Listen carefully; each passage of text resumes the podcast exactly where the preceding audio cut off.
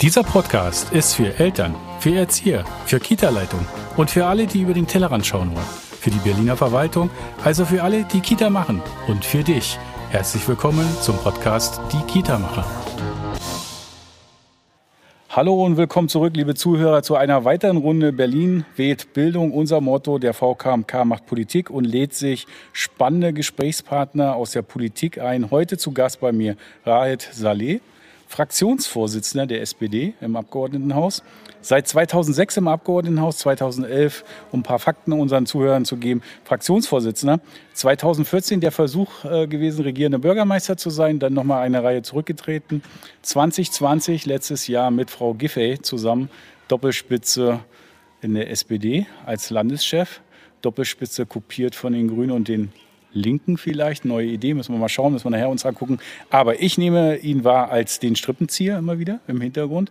Als engagierte Person, das, was er will, äh, versucht er durchzusetzen. Und heute ist unser Thema frühkindliche Bildung natürlich, weil wir sind ja der Verband der kleinen und mittelgroßen Kita-Träger. Da interessiert uns, was macht eigentlich die SPD nach 25 Jahren Bildungsressort in der Verantwortung? Was gibt es noch zu verbessern? Welche positiven Dinge hat man schon geschafft. All das will ich besprechen mit Raed Saleh. Hallo, herzlich willkommen. Hallo und vielen Dank für die Einladung.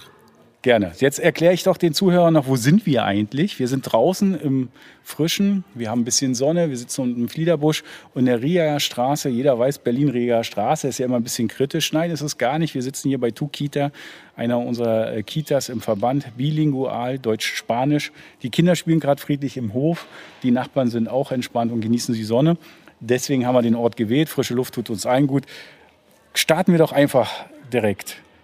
Sie sind Spandauer. Wie kommt ein Spandauer nach Berlin? es ist ja nicht so, dass Spandau jetzt ähm, abseits von Berlin wäre. Ähm, ich kenne die Vorurteile über Spandau, aber natürlich ähm, bin ich Spandauer durch und durch, bin Berliner durch und durch und für mich ist Berlin meine Herzenssache. Ich finde, wir haben insgesamt ähm, in Berlin eine sehr vielfältige Stadt, eine sehr bunte Stadt. Es gibt kaum einen Bezirk, kaum ein, ein, ein Stadtteil, der dem anderen gleicht. Im Grunde genommen sind wir sowas wie äh, ein Puzzle, äh, ein Puzzle aus, aus tausend, tausend, zwei, tausenden verschiedenen Puzzleteilen. Ich finde, Berlin ist wirklich die, die beste Metropole Europas. Berlin ist ähm, Lebensgefühl, Berlin ist Familie, Berlin ist Herzblut und von daher bin gerne Spandau und bin herzensgerne auch Berliner. Wunderbar. Also die, die Frage musste man ja stellen. Das kennt ja jeder. Das ist ja schon so ein altes Spiel. Ne? Das ist ja nun kein Geheimnis mehr.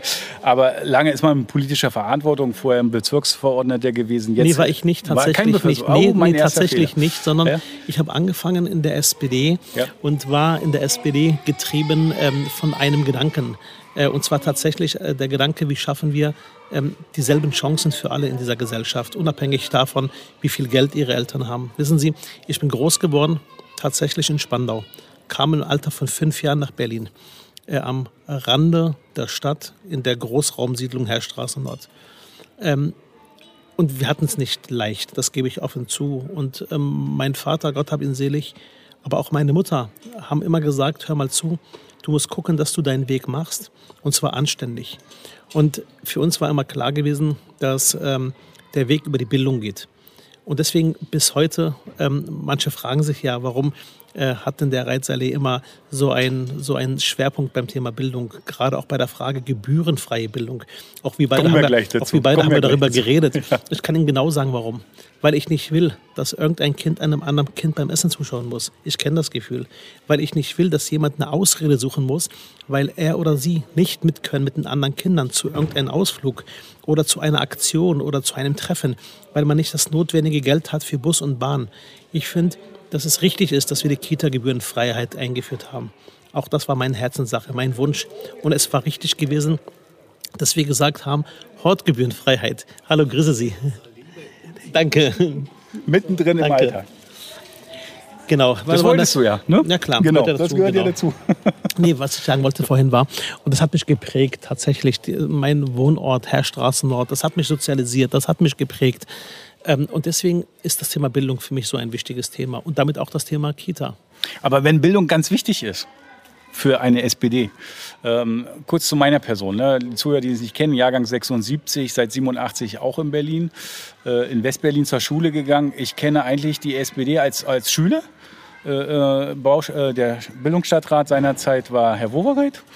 Also die ganzen Geschichten, im Bildungsstadtrat, dann regierender Bürgermeister geworden, ganz viele andere Zwischenstationen. Also 25 Jahre hatte die SPD die Chance gehabt, was besser zu machen. Ist es tatsächlich in der Gesamtsumme gesehen besser geworden? Oder müssen wir äh, auch feststellen, die Herausforderungen der wachsenden Stadt sind trotzdem noch da? Schau doch mal insgesamt ähm, die Situation der letzten 25 Jahre. Wir können es gerne auch runterbrechen auf die Bildung. Ähm, wie war das denn gewesen, als Wowereit damals kam und gesagt hatte, Berlin arm, aber sexy? Vorher schwebte über Berlin ein Mehltau nach den vielen Jahren der CDU. Was hatte damals Wowereit gemacht? Er hat im Grunde genommen diesen Mehltau von der Stadt gehoben.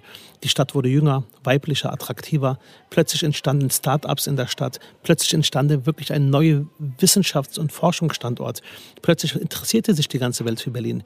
Plötzlich war Berlin wieder irgendwer in der ähm, in der Rangfolge der großen Städte Europas. Und plötzlich hieß das, man muss nach Berlin. Es entstanden Arbeitsplätze, es entstanden nach diesen quälenden Jahren, als die Industriearbeitsplätze weggeschaffen worden sind oder weggebaut worden sind oder abgebaut worden sind, plötzlich eine neue Dynamik, neue kreative Plätze entstanden, Arbeitsplätze. Plötzlich entstanden mehr Kitas als je zuvor. Plötzlich belebte das Leben in Berlin. Und dann kamen die Jahre von Michael Müller.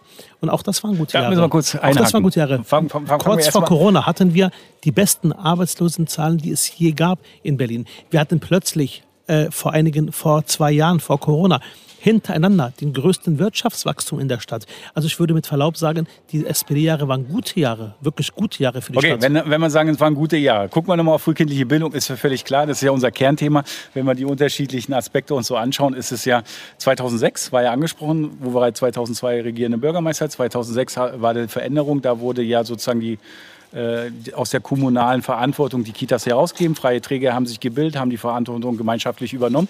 Das war doch gut und klug, oder? Richtiger Weg. So, genau. jetzt sind wir beide gemeinsam dabei. Jetzt haben wir das gemacht. Jetzt ist aber jetzt sind wir 2021. Jetzt müssen wir gucken. Vieles haben wir geschaffen. Viele Plätze wurden geschaffen. Viel Vielfalt haben wir geschaffen. Und jetzt kommen wir nochmal zu dem Punkt. Äh, kostenfreie Kita, kostenlose Bildung, Chancengleichheit. Ja. Ist Chancengleichheit äh, zu erreichen mit den Maßnahmen, mit den Strukturmitteln, die wir derzeit haben? Wir haben beides gemacht. Auch da muss man offen und ehrlich sein. Ähm, äh, wir hatten ja das Gespräch beide geführt. Ich meine, du bist ja auch jemand, der auch die Interessen der Kitas, auch der kleineren Kita-Einrichtungen genau. vertritt. Damals war die Diskussion gewesen, ähm, ich will und möchte die gebührenfreie Bildung. Das ist meine Vision, mein Traum von der mhm. Stadt Berlin. Andere Bundesländer folgen uns mittlerweile, wie auch bekannt ist. Ich habe damals ja beides gemacht. Nicht nur die gebührenfreie Kita eingeführt in Berlin, sondern zeitgleich auch den Kita-Schlüssel gesenkt. Auch das gehört zur Wahrheit dazu. Wir haben mittlerweile. Kurz mal erklären, Kita-Schlüssel? Was bedeutet Kita das? Kita-Schlüssel heißt im Grunde genommen die Verteilung Erzieherin, Erzieher pro Kind. Da ja. hatten wir in Berlin einen wirklichen Schlüssel, der war unerträglich hoch. Das heißt, eine, eine Kita-Erzieherin, ein Kita-Erzieher müsste sich über, ich glaube, damals noch acht, neun Kinder kümmern, im Schnitt, glaube ich. Und diesen Schlüssel haben wir zweimal in Folge gesenkt. Mit der Absenkung auch oder mit dem Wegfall der Kita-Gebühren. Und damals hast du noch gesagt, damals, wenn man das eine macht, darf man das andere nicht außer Acht lassen. Das heißt, da hat sich auch im Grunde genommen ja auch die Position durchgesetzt, die Entlastung der Kita-Erzieherinnen und Erzieher. Und später haben wir, auch da war auch dein Verband ja nicht unbeteiligt, auch gesagt, wir müssen den sogenannten Leitungsschlüssel reduzieren.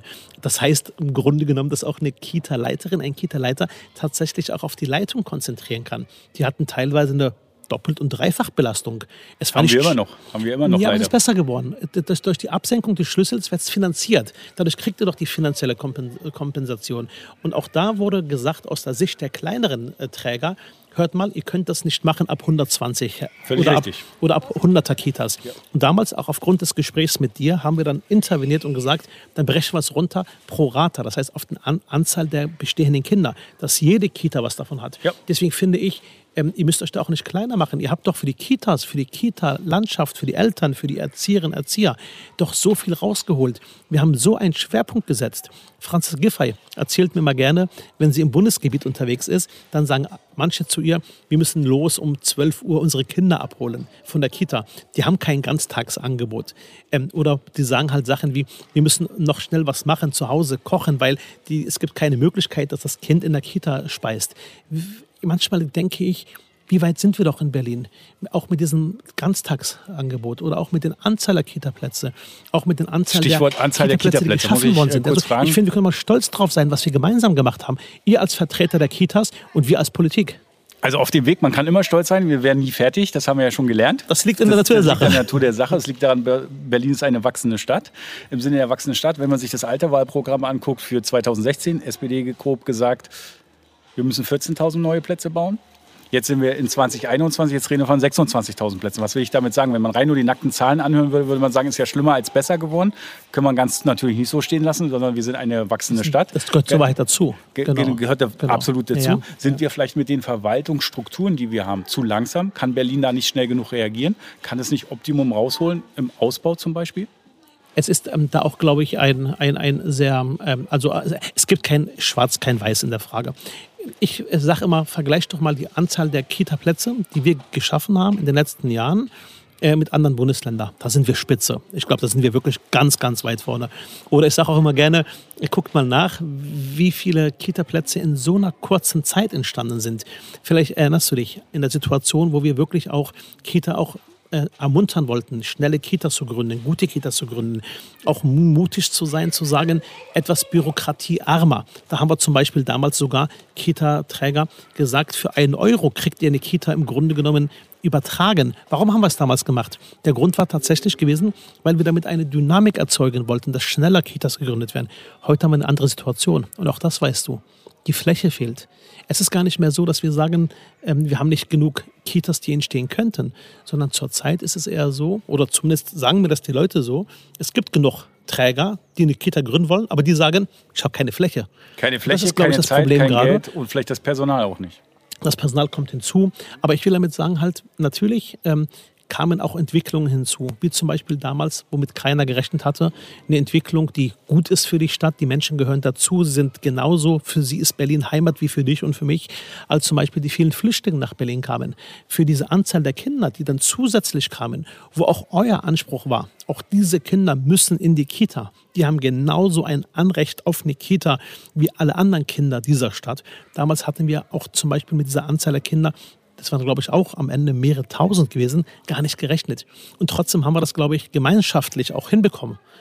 Trägerschaft, Kita und Politik. Und auch, darüber, auch darauf kann man doch stolz sein. Man gemeinsam. kann stolz sein. Äh, der Stolz hat vielleicht einen kleinen Fleck bekommen auf der Weste sozusagen. Und zwar ist die klassische Diskussion Corona hin in der Ausnahmezustand, das ist außen vor.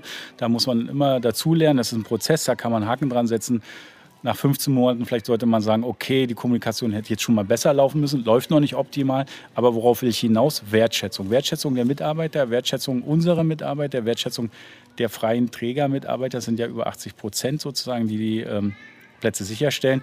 Ich gebe nur mal zwei Schlagworte, weil ich glaube, dann beantwortet sich das. Hauptstadtzulage, Corona-Prämie. Gut gemeint, komplett unglücklich gelaufen, oder? Ich hatte da vorhin erst ein Gespräch dazu auf dem Weg zu euch hatte ich noch ein bisschen Zeit und wenn ich Zeit habe, äh, dann steige ich kurz ähm, ähm, aus und laufe einfach durch die Gegend. Nicht durch die Hauptstraßen, sondern wirklich durch die Nebenstraßen. Das ist äh, so eine Macke von mir. Dann, ich möchte einfach Berlin noch besser kennenlernen und dann trifft man Menschen, man wird erkannt, man redet mit den Leuten. Es ist schon so, dass du dann auch ein Stück weit ungefiltert Sachen auch mitnimmst von, gut, genau. von der Stadt Berlin. Und vorhin hatte ich zufällig ein Gespräch, weil da zwei Personen auf mich zukamen die aus der Kita-Landschaft, ähm, sage ich mal, kommen, genau mit diesem Thema. Ich habe Verständnis für diese Kritik, will aber nochmal äh, sagen, warum es damals richtig war, zu sagen, dass für landeseigene Bedienstete wir die Berlin-Zulage damals erfunden haben oder gegründet haben.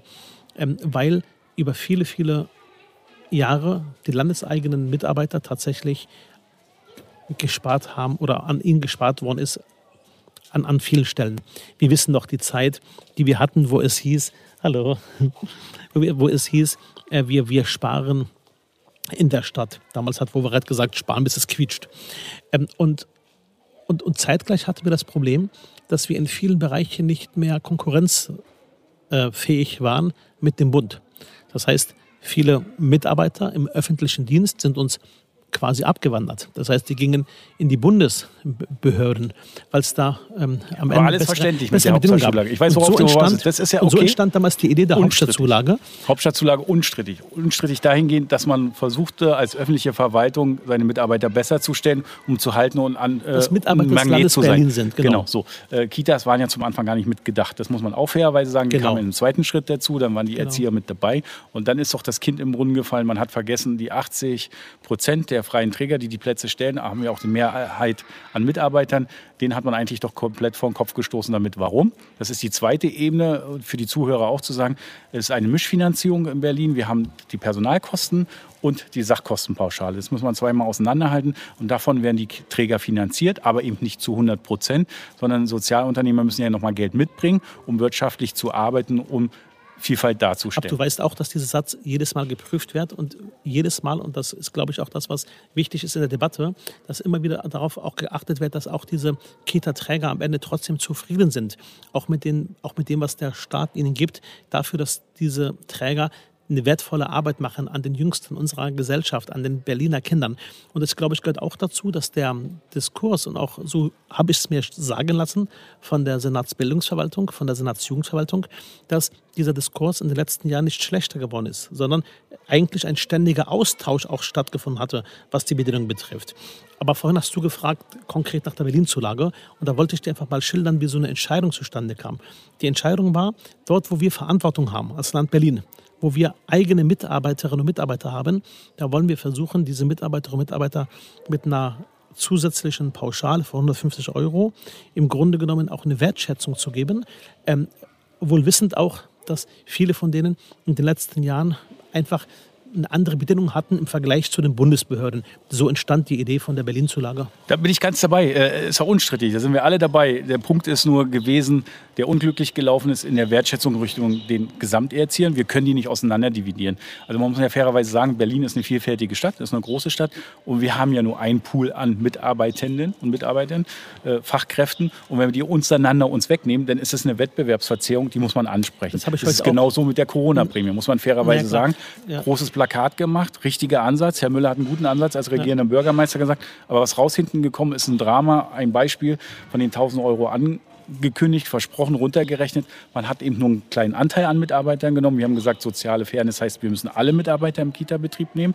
Also auch die Verwaltungskraft, auch die Köchin, auch den Haushaltswirtschafter, der war nicht dabei. Und zum Beispiel dann bei einzelnen Trägern, bei einzelnen Mitarbeitern dann keine 10 Euro angekommen. Das ist natürlich das falsche Bild. Das haben wir gemacht als Sozialunternehmer in privater Verantwortung. Soweit es möglich war, haben wir selber das aus eigener Tasche bezahlt, damit die Diskrepanz nicht da ist. Aber das meinte ich damit, äh, soziale Politik, soziale Chancengerechtigkeit auf der einen Seite plus Kommunikation. Manchmal habe ich den Eindruck, die SPD ist nicht optimal in der Kommunikation vielleicht mit dem, was sie macht müssen wir prüfen, ob wir es besser machen können oder besser machen müssen in der Kommunikation, bin ich bei dir. Aber noch mal einen Schritt zurück bitte. Mhm. Die Frage der Verantwortung des Landes Berlin als Arbeitgeber, aber auch eure Verantwortung. Das heißt, die Träger, die ihr quasi auch vertritt. Ähm, die Träger, viele von den Trägern sind ja im, im, Grunde genommen auch kleine Unternehmen. Das ist ja kein Geheimnis. Definitiv, alles Sozialunternehmer. Ja Unternehmer ja heißt Verantwortung gegenüber den Mitarbeitern. Meine ich ja, genau. Sind ja auch Unternehmerinnen und genau. Unternehmer. Und ähm, ich kenne auch ähm, einige äh, Personen, die Kitas haben, die Kita auch, die auch, die auch Unternehmer sind in der Kita-Landschaft. Und die sagen mir, dass natürlich am Ende des Monats auch für sie ein Gewinn hängen bleibt. Das heißt, es sind natürlich am Ende auch Unternehmen. Und ich finde, das ist gut und richtig und das unterstütze ich. Aber in so einer Phase zum Beispiel mit Corona finde ich es auch gut, wenn dann zum Beispiel auch eigene Träger gesagt haben, ich weiß, dass die Phase für meine Mitarbeiter schwer war.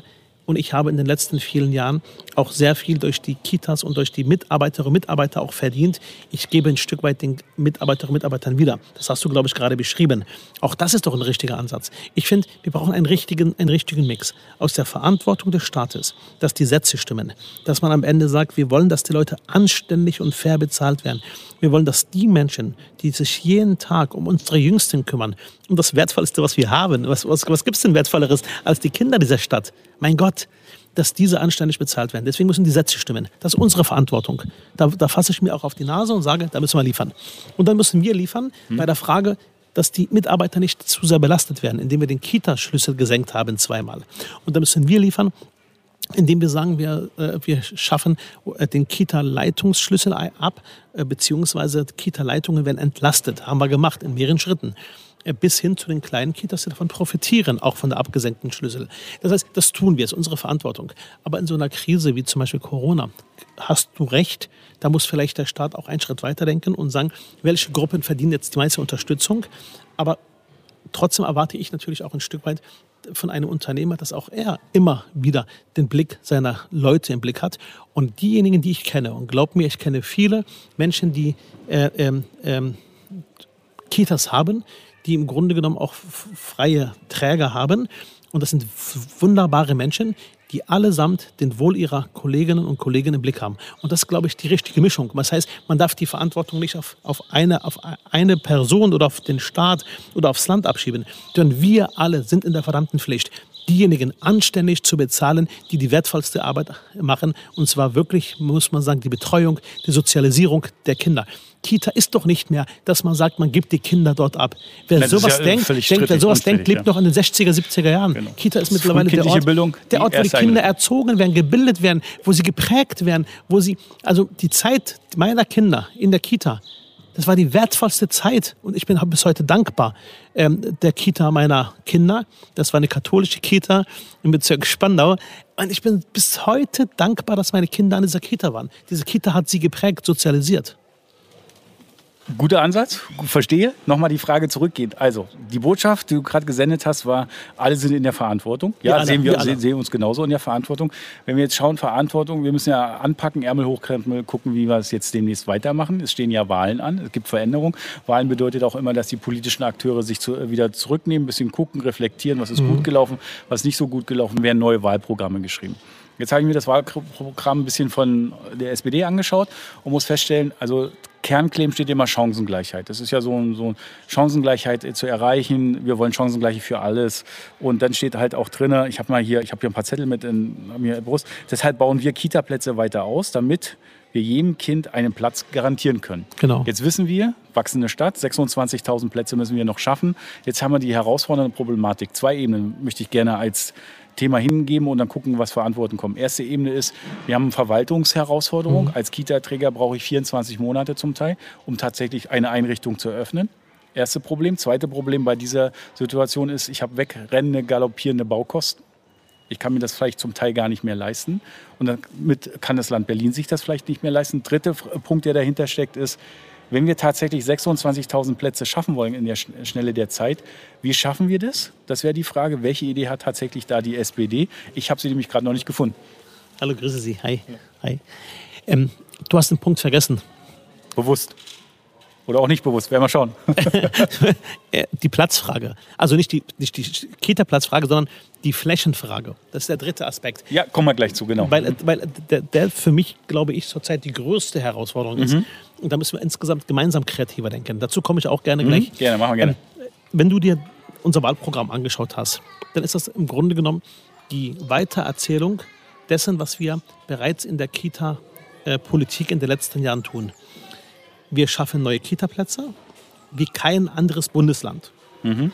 Wir ähm, durch uns freie Träger schafft ihr das natürlich. Aber das habe, das habe ich doch genau. vorhin gerade genau. erwähnt. Okay. Das ist genau das Zusammenspiel. Es gibt nicht ihr und wir. Genau. Es gibt in der Kita-Frage nur ein gemeinsames Wir. Ja. Also, also wenn, ich betrachte euch als, als, als, als, als Teil der gesamten frühkindlichen Bildung in der Stadt. Ja. Und ich glaube, da haben wir, glaube ich, auch äh, ähm, in den letzten Jahren doch auch äh, uns gegenseitig auch erprobt und schätzen gelernt, weil ich ja nicht sage, es gibt die einen und die anderen. Wir sind am Ende alles eins. Wir haben alle ein und im selben Ziel. Die beste Situation für die Kinder herausholen. Und, und wenn du das vergleichst, was die Frage der Qualität betrifft, sind wir auch bundesweit vorne. Das heißt, ich, hab, ich halte nicht viel davon, wenn man sagt, guckt euch an, was die Leute versprechen in ihren Wahlprogrammen. Papier ist geduldig. Ich sage immer, misst die Leute daran, was sie bereits getan haben, gemacht haben. Vergleiche die Anzahl der Kitas in der Stadt vor sieben Jahren, vor acht Jahren, vor neun Jahren mit heute.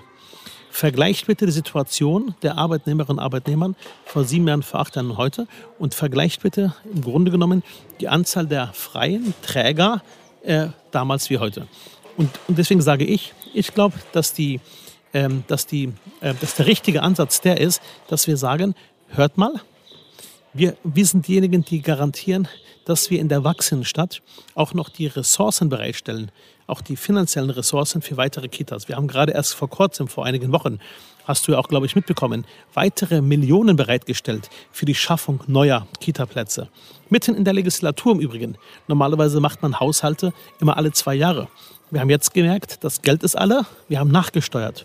Ist das nicht die Konsequenz heraus, weil das, äh, dieses Programm sozusagen in Stocken geraten ist, die Ausbauprogramme? Oder was Geld sind, alle war. Was ja, Geld alle war. Die, das ist aus dem guten Kita-Gesetz sozusagen die Gelder was, jetzt was, eingeflossen?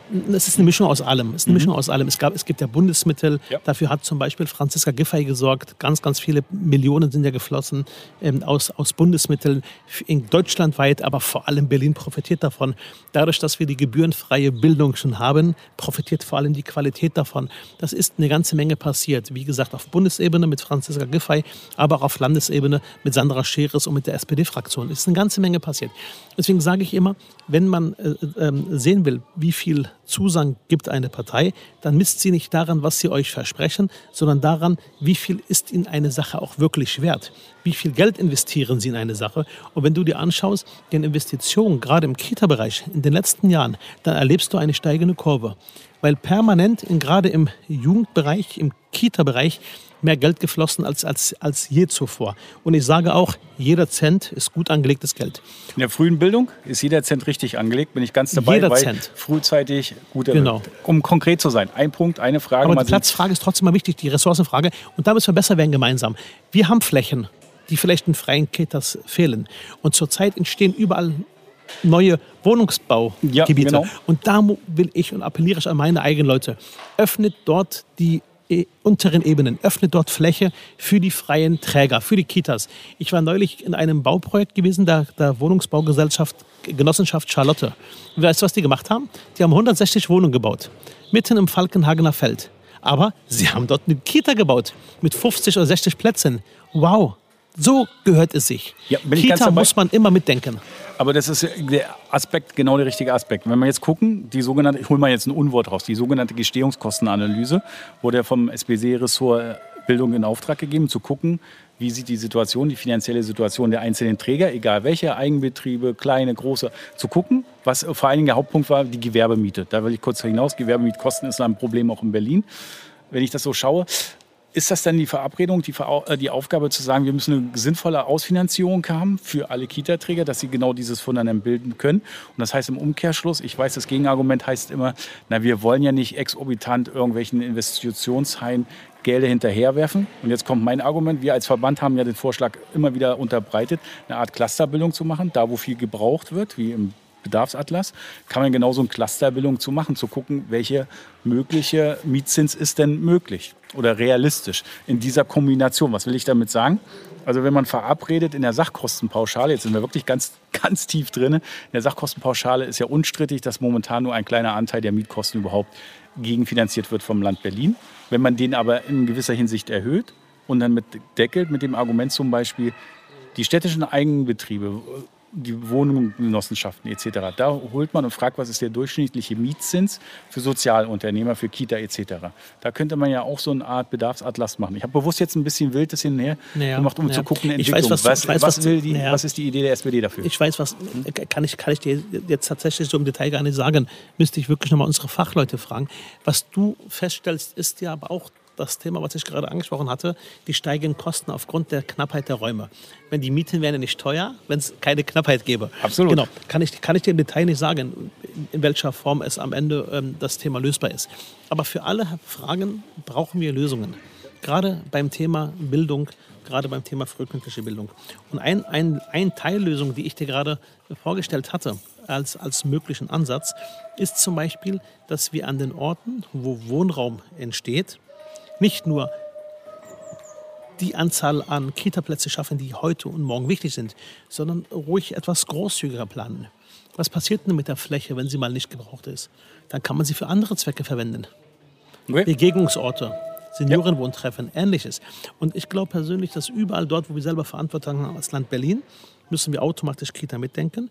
Und überall, wo wir selber Baugenehmigungen aussprechen, müssen wir viel mehr, viel energischer, das Thema Kita und das Thema Schule mitdenken und dann gezielt auch freie Träger auch äh, bitten, ansprechen und zu sagen, wir appellieren an euch, wir motivieren euch, ähm, nutzt die bestehenden Flächen. Und dann haben wir die Verantwortung, tatsächlich auch die Preise aufzurufen, die die Freien auch noch bezahlen können. Bringt ja nichts, wenn wir als Land Berlin irgendwo ähm, bauen und dann eine Kita entsteht mit Quadratmeterpreise jenseits von Gut und Böse. Dann, mhm. dann, dann sagen ja die Träger zu Recht, Entschuldigung, geht's noch. Und da ist dann unsere Verantwortung, genau da mit dem allerbesten Beispiel voranzugehen. Jetzt würde ich ganz gerne noch einen Sprung wagen. Und zwar gehen wir mal in die Richtung äh, Erzieherperspektive, Fachkräfte. Fachkräfte sind hoch belastet, hast du ja eingangs gesagt. Und jetzt ist ein Ansatz zu gucken, die mittelbare pädagogische Arbeit. Das ist ein Schlagwort, mittelbare pädagogische Arbeit ist ja, was alles im Hintergrund findet. Nicht unmittelbar am Kind, jetzt so wie hier ne, im Spiel, am Spielplatz, sondern Erzieher beobachten, gucken, was, was lernen die Kinder, was kann ich gerade da hinzugeben, welche Kompetenzen sollen sie erlernen. Mittelbare Arbeit wäre doch der Schlüssel, sozusagen an den Betreuungsschlüssel anzurechnen, damit tatsächlich die Erzieher äh, entlastet werden. Wie weit geht da die SPD in der nächsten Wahllegislaturperiode, wenn sie tatsächlich das Ressort noch innehat? Sag es mir noch mal bitte konkret. Das okay, heißt, also konkret heißt unmittelbare äh, genau. pädagogische Arbeit. Verstanden. Ist ein Faktor X. Der wird momentan nicht zu 100 Prozent in den Personalschlüssel eingerechnet. Sondern zu wie viel Prozent? Ganz kleinen Anteil nur. Okay. Und das heißt, es ist eine zusätzliche Arbeitsleistung, die die Pädagogen sowieso machen würden, aber wird nicht eingerechnet. Wenn man und damit die findet die Entlastung nicht statt. Genau. Und damit ist es eine Doppelbelastung quasi. Genau, die Doppelbelastung. Okay. Und genau. wenn wir das mildern wollen, also wir wollen die Fachkräfte ja behalten, wir wollen eine bessere Qualität schaffen, wäre das einer der entscheidenden Schlüssel. Unstrittig, es kostet Geld. Wir müssen uns alle zusammensetzen und gucken, fragen, wie viel Geld es mhm. kostet. Aber das wäre die echte Entlastung. Müssen, müssen, müssen wir uns anschauen. Kann ich jetzt auch konkret okay. dazu nichts sagen. Müssen ich mir anschauen. Ich glaube, dass ähm, die Entlastung der Erzieherinnen und Erzieher am Ende auch ähm, eine Frage der, des Anstands ist. Dass man sagen kann, ich meine, jeder von uns, der selbst Familie hat, der selbst Kinder hatte, kleine Kinder hat oder aus, der, aus dem Familienkreis kind mit Kindern zu tun hatte, weiß, dass das ähm, äh, so ist, dass es schon für viele eine Belastungsgrenze ist, ähm, in, in, so einer Situation viele, viele Stunden mit sehr, sehr vielen Kindern zu sein, sich zu kümmern, dass, sie, ähm, dass es ihnen gut geht, äh, sie, sie, sie auch zu beschäftigen, sie so zu sozialisieren, äh, für sie da zu sein. Man ist ja im Grunde genommen als Erzieherin oder als Erzieher äh, quasi auch ein Stück weit Mutter, Ersatzmutter in dieser Phase. Also wie gesagt, die Kinder meiner, meine Kinder, die Kita-Zeit von denen war die wertvollste Zeit, die sie hatten. Äh, weil ich immer wusste, das sind wertvolle Menschen, ganz, ganz liebe Menschen, die für, für meine Jungs da sind. Ähm, und deswegen reden wir gerne über alles, was am Ende die Familien ähm, unterstützt, auch durch die Entlastung der Erzieherinnen und Erzieher. Konkret kann ich jetzt dazu natürlich nichts sagen. Okay. Aber wir haben ja in den letzten Jahren, das will ich nochmal sagen, das ist, glaube ich, der Punkt, wo du auch genau weißt, dass du ja auch da nicht unbeteiligt warst. Wir haben ja damals mehrmals den Kita-Schlüssel gesenkt. Aber genau er reicht immer noch nicht. Da müssen wir fair sein. Wir müssen weiterentwickeln. Wir müssen wir, weiter runtersenken. Aber, aber, aber, du musst ihn, aber das stimmt, aber du musst ihn schon, am Ende muss alles bezahlbar sein. Das gehört zur Wahrheit dazu. Genau, natürlich. Und, und dann kommen wir jetzt auch, gleich zu dem nächsten auch, springenden Punkt. Kostenlose auch, Kita. Ist sie vielleicht dann doch nicht kostenlos? Vielleicht den Gedanken zu Ende. Und hm? du weißt ja, aber gern. auch, dass, der, dass, der, dass damals schon die Absenkung der Kita, des Kita-Schlüssels, was mir persönlich ein ganz, ganz wichtiges Anliegen war, dass das auch ich weiß gar nicht, ob es, ob, ob, ich glaube schon in die hunderte Millionen ging. Das war schon eine enorme Belastung für den Landeshaushalt. Hunderte Millionen, also es ist schon ein Kraftakt, wenn du plötzlich sagst, du reduzierst die Anzahl der Kinder in der Kita, plötzlich brauchst du mehr Erzieherinnen und Erzieher. Das heißt, plötzlich hieß das auf einmal, Mensch, wir brauchen ein paar tausend Erzieherinnen mehr. Wir haben gerade den Kita-Schlüssel gesenkt. Ähm, warum sage ich, trotzdem war das richtig? Weil es von der Sache anständig ist. Weil es anständig ist, dass man sagt, man kann die Menschen, die dort wertvolle Arbeit leisten, nicht am Ende äh, in so einer Situation bringen, dass sie nicht mehr können. Sie müssen Spaß an ihrer Arbeit haben, sie müssen Freude an ihrer Arbeit haben. Es muss funktionieren. Und zu deiner Frage, ähm, die du gestellt hattest, ähm, die Frage ist doch im Grunde genommen, brauchen wir die gebührenfreie Kita oder, oder sind andere Sachen wichtiger? Also ich, ich das ist eine, eine Kurzfassung. Genau, eine Kurzfassung. So, also kurz zusammengefasst, äh, drei, machen wir noch drei Punkte und dann müssen wir gucken, dass wir unsere Ich will darauf eingehen, ich will darauf eingehen, weil du ja, provozierst ja gerne die, ein Stück Die beitragsfreie weit. Kita ist ja, ja, pauschal gesehen, ist es der richtige Weg oder nicht richtige der Weg? absolut richtige Weg. Wir müssen fragen, wegen der Vielfalt, können wir die Vielfalt aufrechterhalten? Der absolut Mit dem richtige Weg. müssen wir überlegen, pädagogische Zusatzleistung ist das nächste Thema. Strippenzieher Hintergrund habe ich ja von Anfang an gesagt die Obergrenze, die pauschale Obergrenze, war das der richtige Weg, ja oder nein? Aber noch mal kurz zurück, weil du springst mir gerade zu sehr. Nee, ich wollte gerade springen, weil... Nee, nee, nee, nee, Du hast eine Frage gestellt, dann okay. musst du auch... Auf, ja, da muss ich aushalten. Dann musst okay. du auch die, Aus die Antwort aushalten, weil okay. ich finde es gut. falsch an der Stelle, dass du das beide ausspielst gegeneinander, die Qualität und die gebührenfreie Bildung. Ich habe damals auch in den Verabredungen, die wir getroffen hatten, wir haben gesagt, wir entlasten die Familien. Ja. Kita ist eine Bildungszeit gebührenfreie Bildung, das ist für mich wirklich persönlich eine Herzenssache. Für mich ist Kita-Zeit Bildungszeit. Und deswegen habe ich mich damals stark gemacht für die gebührenfreie Kita. Aber im selben Atemzug, und das weißt du, das gehört, glaube ich, zur Fairness dazu, im selben Atemzug habe ich gesagt, wir müssen aber den Kita-Schlüssel senken. Wir müssen die Erzieherinnen, Erzieher entlasten. Es gab vorher schon mal eine Absenkung. Das wurde erzwungen durch eine Unterschriftenaktion und ein, ein, eine Volksinitiative stand bevor. Und auch da hatte ich gesagt, es darf nicht zur Initiative kommen.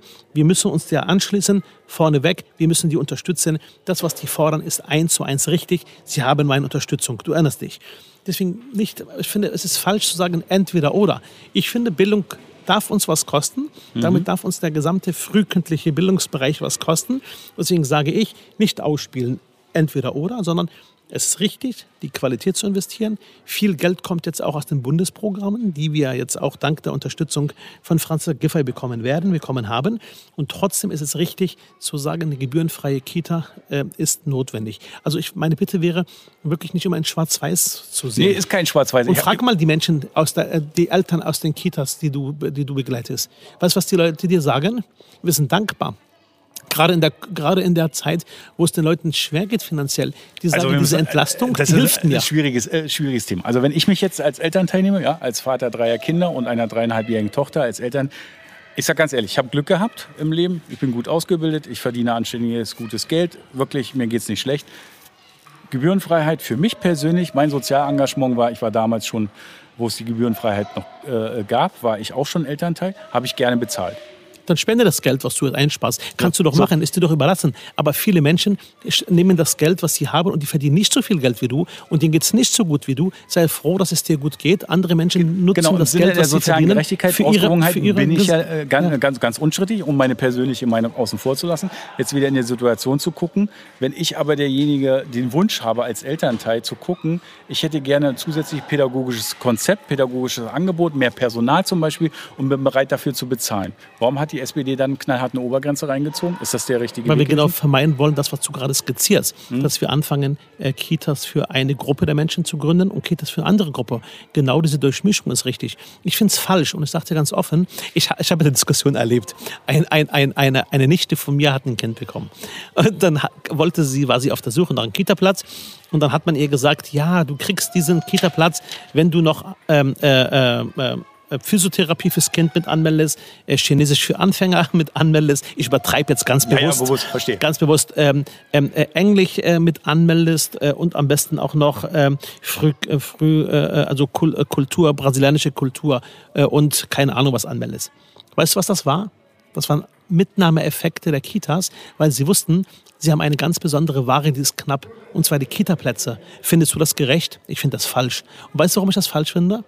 Weil am Ende gar nicht mehr das Wohl der Kinder im Vordergrund steht, sondern die Abzocke der Eltern.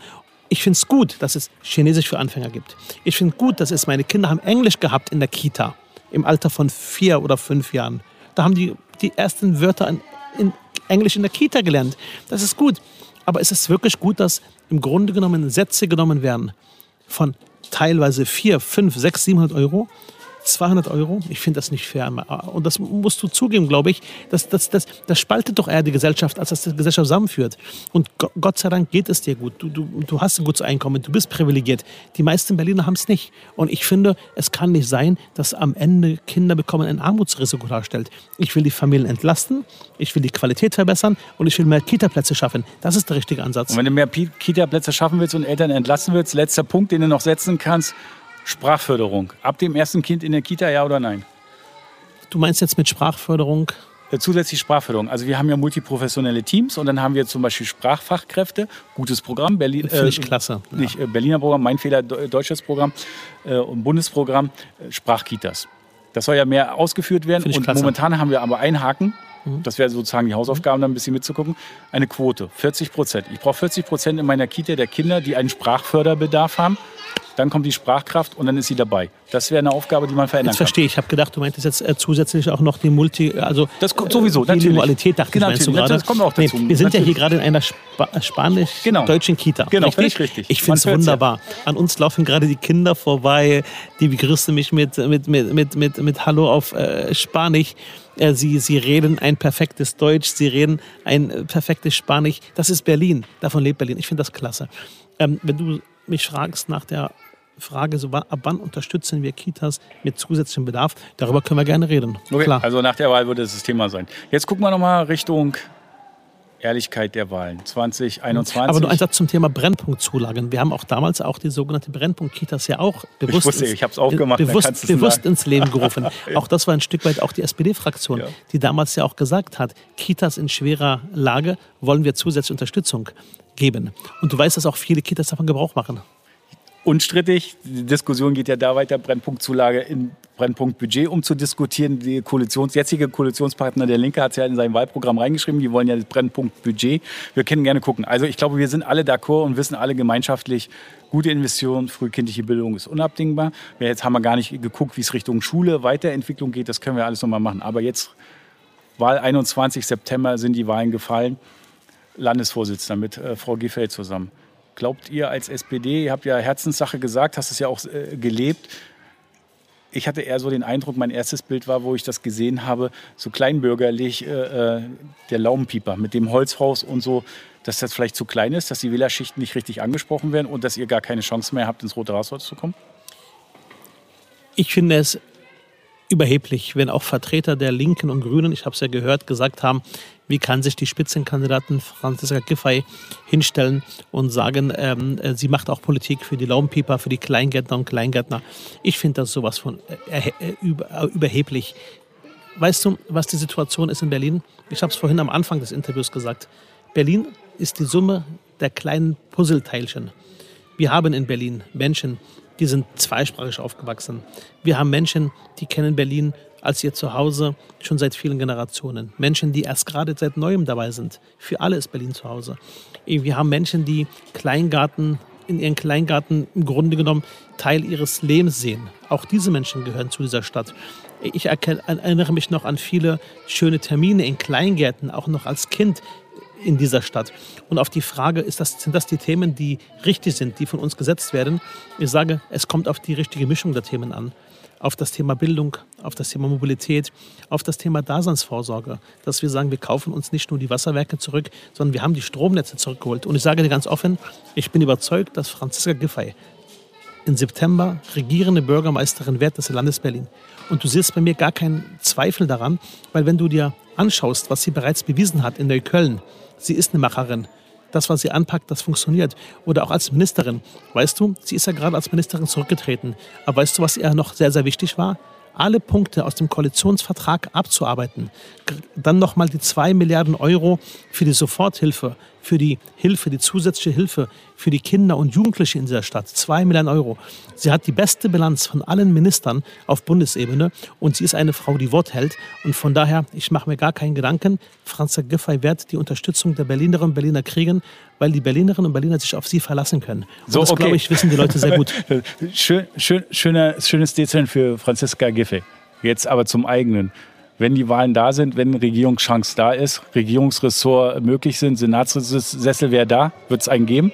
Würde der Ratsallee einen Senator für auch immer was werden? Für Bildung zum Beispiel? Das, was ich mache, mache ich gerne. Hm? Äh, und das, was ich gerade mache, mache ich sehr gerne. Okay. Gut, dann letzte Frage. Äh, wir merken, der Abholprozess der Kita findet statt. Wir müssen langsam lauter reden oder die Kinder werden lauter. Äh, wenn die Wahlen gelaufen sind, 50 Prozent wird es wahrscheinlich nicht geben für die SPD. Müssen wir alle realistisch sein, wird vielleicht ein bisschen weniger. Wer sind denn die möglichen Koalitionspartner? Wieder Rot-Rot-Grün oder vielleicht andere Optionen? Ähm, ich sag's mal so, ähm, ich möchte gerne, dass wir als SPD stärkste Kraft sind und stärkste Kraft werden. Ich habe gutes Gefühl und ich glaube auch, dass die Berlinerinnen und Berliner da auch uns und auch Franziska vertrauen und uns auch mit diesem Mandat auch am Ende ausstatten werden. Ich bin da sehr optimistisch. Ähm, und wir werden sehen, mit welchen Parteien es welche Schnittmengen gibt ähm, und mit welchen Parteien es keine Schnittmengen gibt. Äh, mit den äh, Rechtsradikalen gibt es keine Schnittmengen. Äh, die sind die äh, einzigen, die ich kategorisch ausschließe. Äh, und ansonsten muss ich schon sagen, dass die Arbeit der letzten Jahre auch mit Rot-Rot-Grün gut funktioniert hat. Das gehört zur Wahrheit dazu. Ähm, aber wie gesagt, ähm, äh, wir müssen uns genau anschauen, mit welcher mit welchen Farben man am Ende was hinkriegt.